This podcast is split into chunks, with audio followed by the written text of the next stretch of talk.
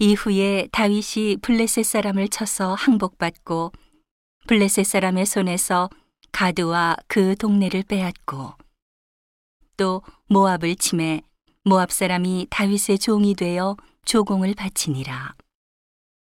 소바왕 하다데셀이 유브라데 강가에서 자기 권세를 펴고자 하매 다윗이 절을 쳐서 하맛까지 이르고 그 병거 1천승과 기병 7천과 보병 2만을 빼앗고 그 병거 100승의 말만 남기고 그 외에 병거의 말은 다 발의 힘줄을 끊었더니 다메섹 아람 사람이 소바왕 하다데세를 도우러 온지라 다윗이 아람 사람 2만 2천을 죽이고 다메섹 아람의 수비대를 두매 아람 사람이 다윗의 종이 되어 조공을 바치니라. 다윗이 어디로 가든지 여호와께서 이기게 하시니라. 다윗이 하다데셀의 신복들의 가진 금방패를 빼앗아 예루살렘으로 가져오고 또 하다데셀의 성읍 디부앗과 군에서 심히 많은 노을 취하였더니 솔로몬이 그것으로 놋바다와 기둥과 놋그릇들을 만들었더라.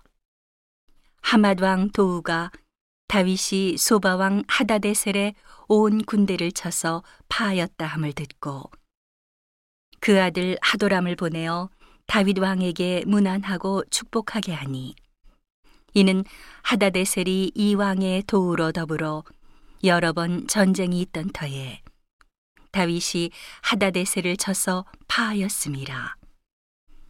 하도람이 금과 은과 노새 여러 가지 그릇을 가져온지라. 다윗 왕이 그것도 여호와께 드리되 에돔과 모압과 암몬 자손과 블레셋 사람과 아말렉 등 여러 족속에게서 취하여 온 은금과 함께하여 드리니라. 수루야의 아들 아비세가 염곡에서 에돔 사람 1만 8천을 쳐 죽인지라.